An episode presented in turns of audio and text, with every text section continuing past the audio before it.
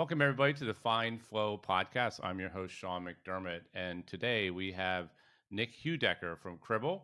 Uh, Nick is a market strategist for Cribl, uh, comes from a background at Gartner and some other really cool stuff. So, Nick, why don't you uh, give a quick intro on yourself?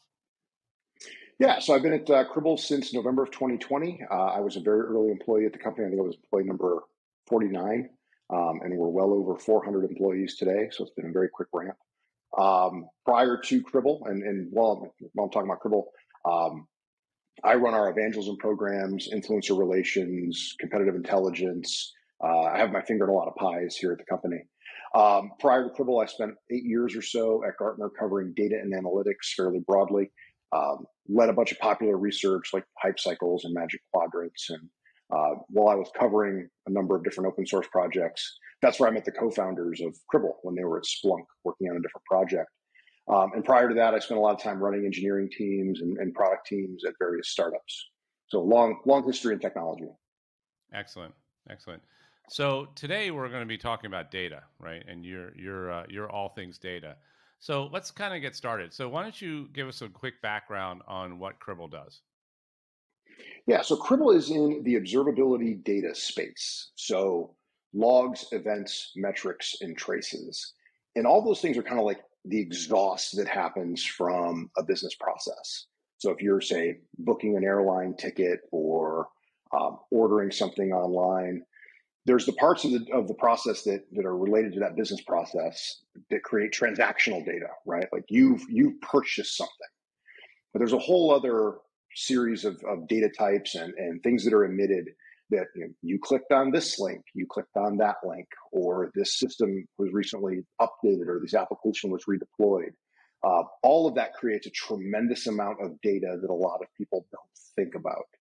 Um, in in today's space, like that, that data tends to end up in logging analytics platforms like like a Splunk or a Chaos Search or an Elastic.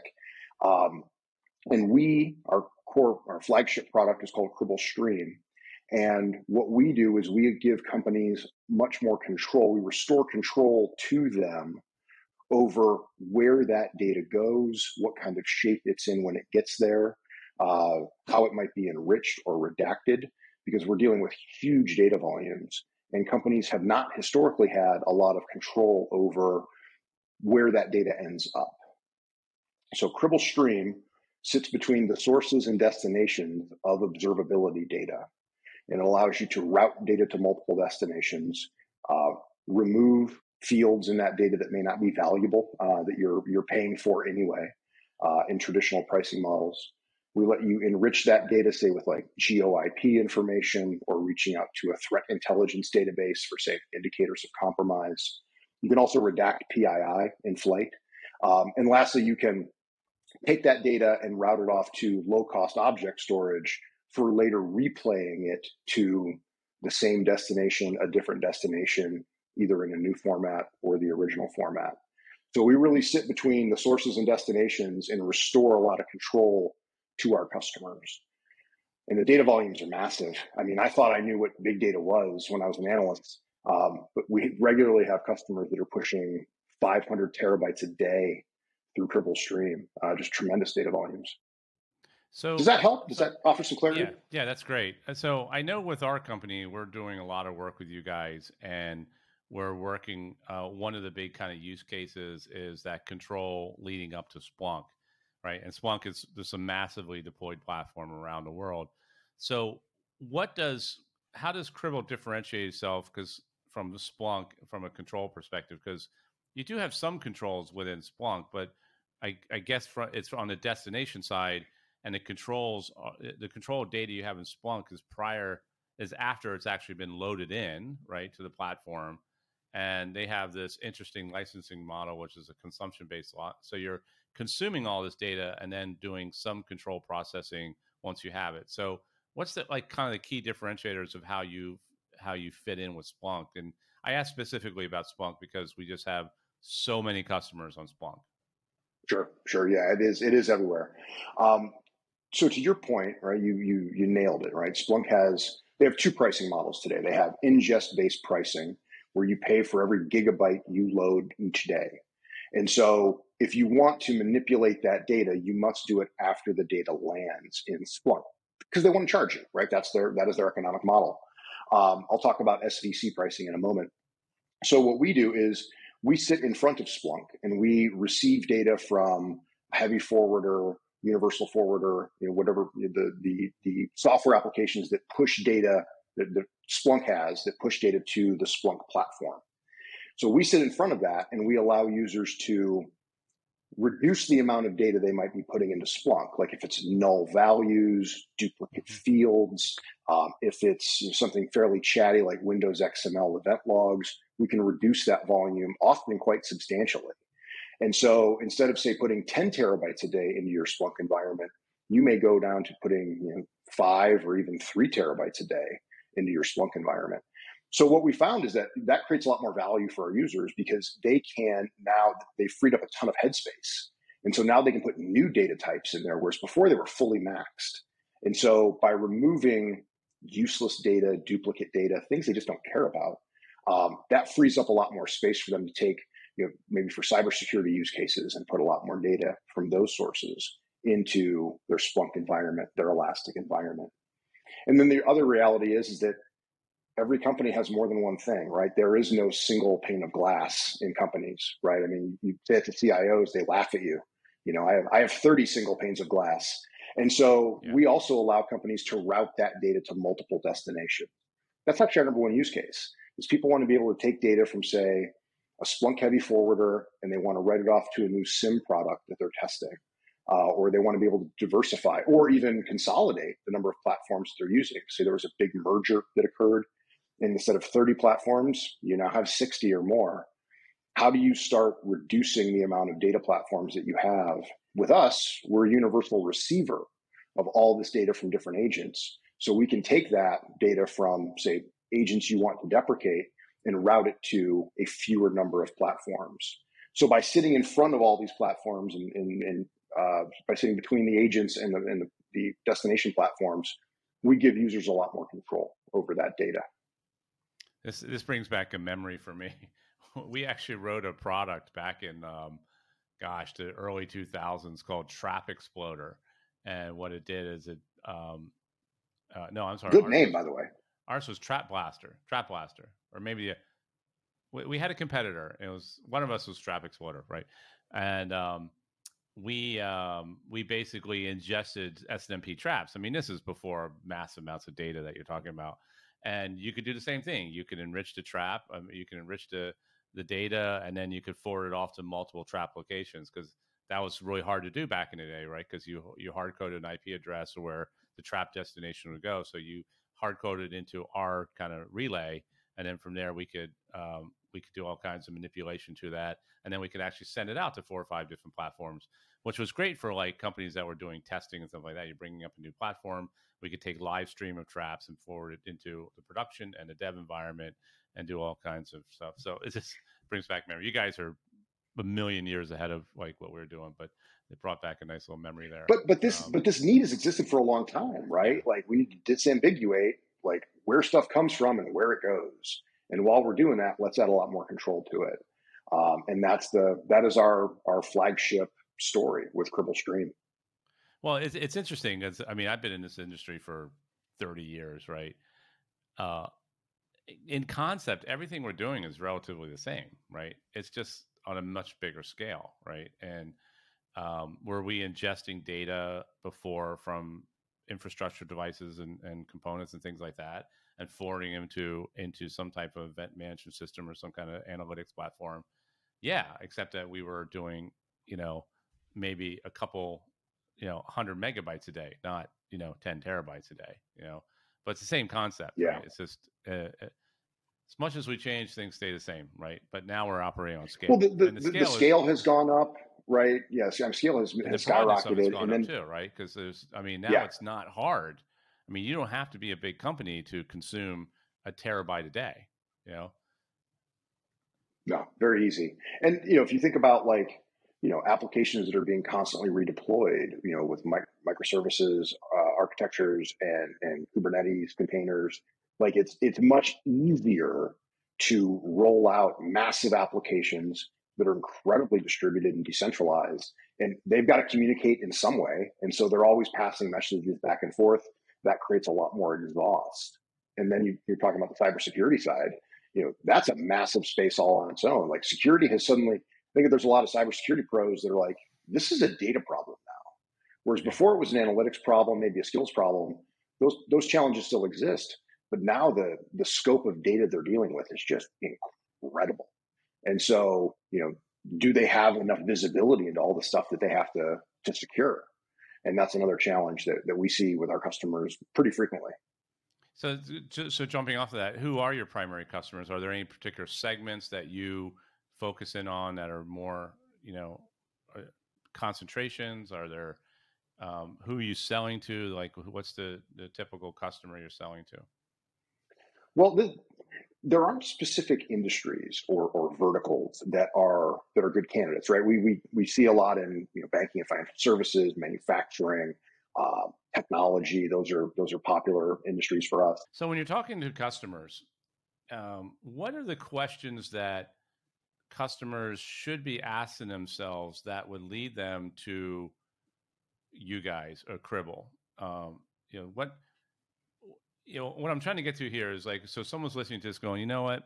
I have those same questions. Maybe I should call Cribl. What are, what are the questions that people should be that are are in their head that would say, you know what, maybe this is something we should be looking at? Well, it's an interesting uh, interesting question that you're posing to me about that because the, the the the problem that we're solving has existed for a long time, but people have just kind of accepted the like this part of my day is going to be bad, right? Like I will not be able to take data from X number of agents and send it to all kinds of different locations. Um, so the kinds of questions that people should be asking, well, to go back on that, you know, so a lot of people don't recognize that there is a solution to these challenges that they're having, whether it's you know Splunk ingest costs, Splunk SVC costs, uh, whether it's being able to kind of unlock data from different data silos. So they should think about you know what kind of questions should they be asking around you know control, right? Do I do I need better control over this data that I'm I'm effectively running my business on in a lot of ways, right? It's not the transactional side of the house, but it's all the operational and cybersecurity pieces, right? Do I have enough visibility? Am I locked into a certain platform that only gives me X number degrees of visibility into my infrastructure, my security domain, et cetera? And then do I want to consolidate, right? I mean, if, if the press can be believed, we're going to be heading into a recession.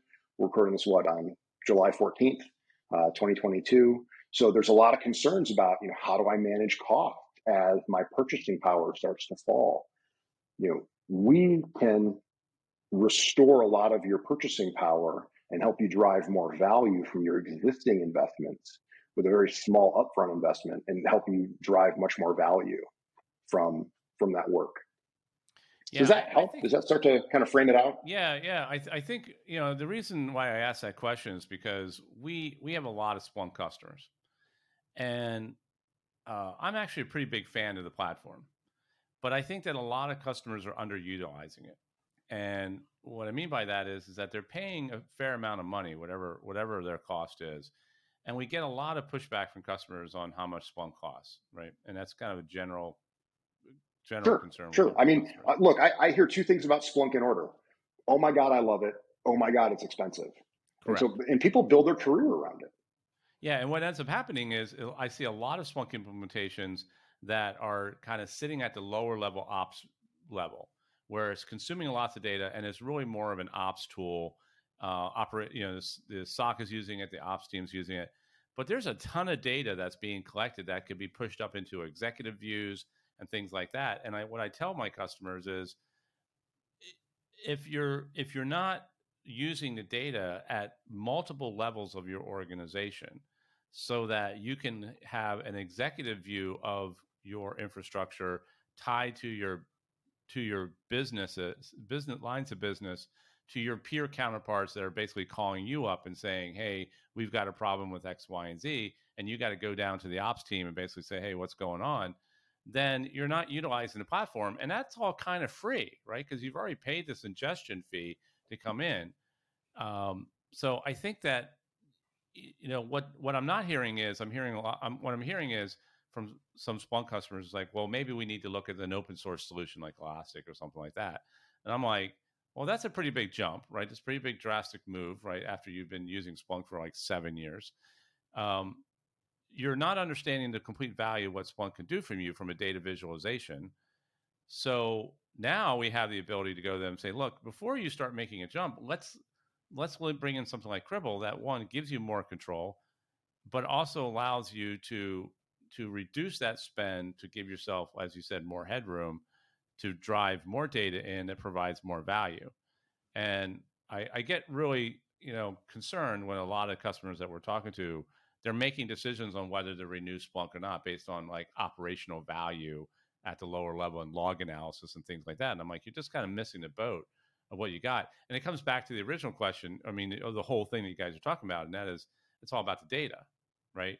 So you can collect a terabyte of data, 10 terabytes of data, but if you're not using that data ultimately to make decisions at multiple levels of your organization, you're just not using the data well, right? Yeah. And, and people are like, I'm going to buy a new platform, right? It's very common. You know, I, I call it re- you know, retail therapy. I'm going to go buy something new to avoid having a conversation with other people in my organization, right? And hope that they'll use that new platform for the thing that they should have been using the original platform for. Very common to see companies do that, you know, with databases, with cybersecurity tools. Like people are really hard, and people are the hardest thing in IT. The technology is usually fairly straightforward, right? Like it, it does X and we'll deploy it, and, and maybe people will use it, maybe they won't. Um, but in addition to you know kind of the the the business driver conversations you can have around the data in Splunk. You can also think about you know, product level conversations, right? I can I can collect all kinds of data around how people are using my products, what features they are and aren't using, uh, what performs well, what doesn't. And so you, in addition to challenges in your infrastructure, you can make a better product with the data that you're already storing in Splunk and you can visualize that. And, and there's so to your point, there's a lot of different conversations you can be having with the data in these various platforms. Yeah. So, and implementation uh, of Cribl is relatively straightforward, right? You're just redirecting feeds coming in from a Splunk and you redirect them into Cribl. Once the feeds are coming in, then you can kind of sit back and start looking at analyzing the feeds where you can start, like you said, reducing null fields, deduplication of data, and then you can start kind right. of going into that next phase of okay, now that we got the data pretty clean, right, and we got it pretty streamlined. Now let's start looking if we can if we can enrich the data through other data sources, bring in other integrations, and start pushing that data in for integrate. So you have the ability to uh, obviously consume data, lots of data feeds coming in. Is do you have the ability to kind of correlate that data to like a CMDB, which is more of a static type database, and and how does that work? So today we are not a data integration engine, right? We process event by event in a stateless fashion. Um, we have persistent queuing and things like that if sources or destinations go down, but we are not doing cross stream integration today. In the future, perfectly reasonable to think, all right, well let's let's get events from a like like change data capture events from a configuration management database, and so we can also feed that into downstream platforms. But today, like I said, we're not doing there are really good products for that kind of analytic work. Yeah. Um, and we don't want to compete with them, right? We have a very good niche where we're at uh, with Cribl Stream. And so in the future, we may introduce that type of capability, but today we're not doing that. Good, good. So what else does uh, what else does someone need to know when they're thinking about Cribl? Well, um, flexibility, I think, is you know, so we do a lot. I mean, in all honesty, um, you know, I've never seen a company. You know, we recently announced our Series B. Uh, I've never seen a company at, this level of maturity. We're five years old, doing everything that we're doing. Um, you know, for instance, you know, we just announced our, our we call it CCOE, our Cribl Certified Observability Engineer training and certification. Um, that's freely available. We have two tiers there. One is for user, one is for admin, um, and that's been incredibly well received in our community. Uh, in our community as well, we have over 4,000 people in our Slack community. Uh, and that's, I even hung out there for a few months before I joined the company just to see how people were interacting with each other, how the Cribl staff were interacting with the community. Um, and that's been an incredible source of, of ideas for the product, feature requests, uh, as well as, frankly, informal customer support, right? Like if, if yeah. we don't get to something really quickly, somebody in the community typically addresses that problem. Um, in addition, uh, so Cribl Stream is our flagship product, uh, and that is something that we feel is incredibly unique and differentiated. No one's doing it, right? No one is in that space. No one is offering an observability pipeline like Cribl Stream with its usability and feature feature set. Um, and in addition to that, we also introduced in March uh, Cribl Edge, which is our kind of first principles rethinking of what an agent could be. Right. So for years, and if you're not familiar with agents, they're little pieces of software that live on an endpoint, and they basically send data to a destination. Um, and so we were like, well, nobody likes agents right? They're very limited functionality. You typically have to deploy 12 or more per endpoint. Well, either they're very um, limited talk- or you go back to the old Tivoli days where they're so incredibly complicated and they took up so much memory utilization that it was like, yeah, you couldn't install them anymore, you know? Yeah. And so we were like, let's, let's rethink this. And so Edge is kind of our, you know, all encompassing agent um, it's smart enough that it doesn't need to be configured. So if somebody moves a log file to a different you know, prefix or suffix name uh, or a new directory, Cribl Edge will automatically find that and just start cataloging it. Um, and you can also, you know, we, we packed a lot of the capabilities of Cribl Stream into Edge. And so you can start to reduce data right at the source or redact it or mask it, filter things out. Um, and then you can route that data into Cribl Stream and then on to your destinations in addition to kind of like the data collection and kind of forwarding capabilities, uh, we also allow you to teleport using Cribl Edge to those any instance that's running the agent. Um, and that allows you to start doing troubleshooting remotely because um, we're not supposed to SSH into machines anymore. Uh, so being able to teleport in those machines and start doing your troubleshooting and debugging, um, running a limited set of commands to figure out what processes are running. We collect all that information for you. And so we've really rethought what an agent can and should do and how it should behave. So that was our, our March product launch. Um, and we've seen a lot of interest in that, you know, as companies are like, you know what, I don't want to roll out all these new agents. I don't have to maintain all of them. Is there a way to just do this once? And so that's been very appealing for our existing customer base as kind of an expansion of the services that we offer. And then in May, we announced our search product, um, and that will be GA in uh, later this year. And our search story is, you know, let's let's kind of rethink what it means to do search. In you know today's model, and you're familiar with this with your customer base. The story is bring all your data into one centralized location, then search it, find if there's something interesting happening there. But you've got data at the edge, you've got data in, in stream as we're processing it, and then you've got massive amounts of data at rest, whether that's in Splunk, whether that's an S3, and so on. And so our thought was, let's invert that. So instead of forward then search, let's search then forward. Let's find interesting stuff, whether, you know, regardless of where it is, and then be able to send that onto more targeted analytics platforms. Uh, and so we've been very busy. we've been very busy yeah. with launches and, and training programs and, uh, and a lot of other events we've been attending all, all year. Yeah, that's interesting. The, the agent story is actually very interesting because it's I, I mean, I think that a lot of people have, you know, we've lost a lot of functionality by kind of moving away from agents, but I also understand um, a lot of limitations of agents in the past. And I've seen some really implement, eh, really interesting implementation. I, used to work with this French company way back in the day, like when I started Windward in '97. It was one of my first customers and partners, and they they wrote this amazing agent that actually ran at the kernel level um, and was incredibly fast and took up little to no memory.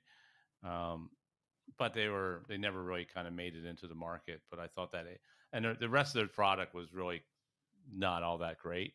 Um, it was super slow and things like that. But the agent technology, I was like, if somebody could grab this agent technology and do something with it, it could have been really good. But I think that company eventually went under. But um, Good. So it sounds well, like you're seeing you're seeing some really cool stuff today in the market, like you know eBPF and you know running directly in the kernel. Um, so there's I think that some of these ideas are coming back around again. Yeah. You know, at scale. Uh, I'm curious to see what happens with eBPF long term. Yeah, they all look like new things to some of the younger people and to us. It's like, oh, okay. that's the joke, right? Like what you know, com- computer science research basically is here's how I figured out what someone learned 20 years ago. That's good. All right. Anything else we need to know? I mean, this has been a great conversation, really enlightening for me. Um, and uh, love to, you know, keep in touch with you guys and what is going on, especially with your launches coming no, out. Ha- happy to always work with you guys. Uh, you, have been, been a great partner. Um, you know, I would say, you know, we're hiring like crazy. Uh, so go to cribl.io slash jobs. Uh, you can join our community as well, cribl.io slash community. Um, and, and it's, it's incredibly vibrant. Um, and then the last piece is you don't have to talk to anybody if you want to use the product. Uh, we have a freely available sandbox. Uh, there is no request a demo button on our website. You can just start to use the product. Um, and we also have a free tier at cribl.cloud. You can do, you can process up to a terabyte of data a day, uh, which is quite a bit, right? To your point earlier, that can be, you know, that's a lot, right? That's a lot. Yeah. I mean, to think about giving away a, a, terabyte of data a day when, you know, you, before that was a staggering amount of data, uh, you know, not too long ago um, and now it's it's it's part of our free tier. Uh, so there's lots of different you know ways to access the product and, and get access to us as well. I remember the days when you couldn't even store terabyte data. right, right. How much did that cost way back when? yeah, uh, was... I was in the military a long time ago, and we had those 80 meg disk packs. Mm-hmm. I don't know if you remember these. You'd have to like, literally screw them into the, the disk drive, uh, yeah. and that was 80 megs. Uh, I was I was on a podcast as a guest the other day, and someone asked me, "What was your first computer?" And I'm like, "It was a 286 that I think had like 512 of RAM and four megs of a hard drive. You know, some crazy. And the hard drive was like enormous. You know, and, uh, that was state of the art. You know, that was state yeah. of the art. It was better than the school, better than the computers I was using in my uh, engineering curriculum at the time. So we've uh, absolutely, yeah. It's way. it's uh the, the, the scale is just staggering today. Um, yeah. But you know, so we're we're we're seeing a lot of it. Uh, we're seeing a lot of that data. But products freely available. I, I, encourage anybody listening to go kick the tires on it. And if you have any questions, uh, reach out to the community. We're very easy to find. Awesome, Nick. It's been a pleasure having you on. Uh, look forward to uh, catching with catching up with you again in the future and hearing more about some of your releases. And um, we'll circle back around soon. Thanks for having me. I really appreciate it. All right. Take care, Nick. Thanks, you too.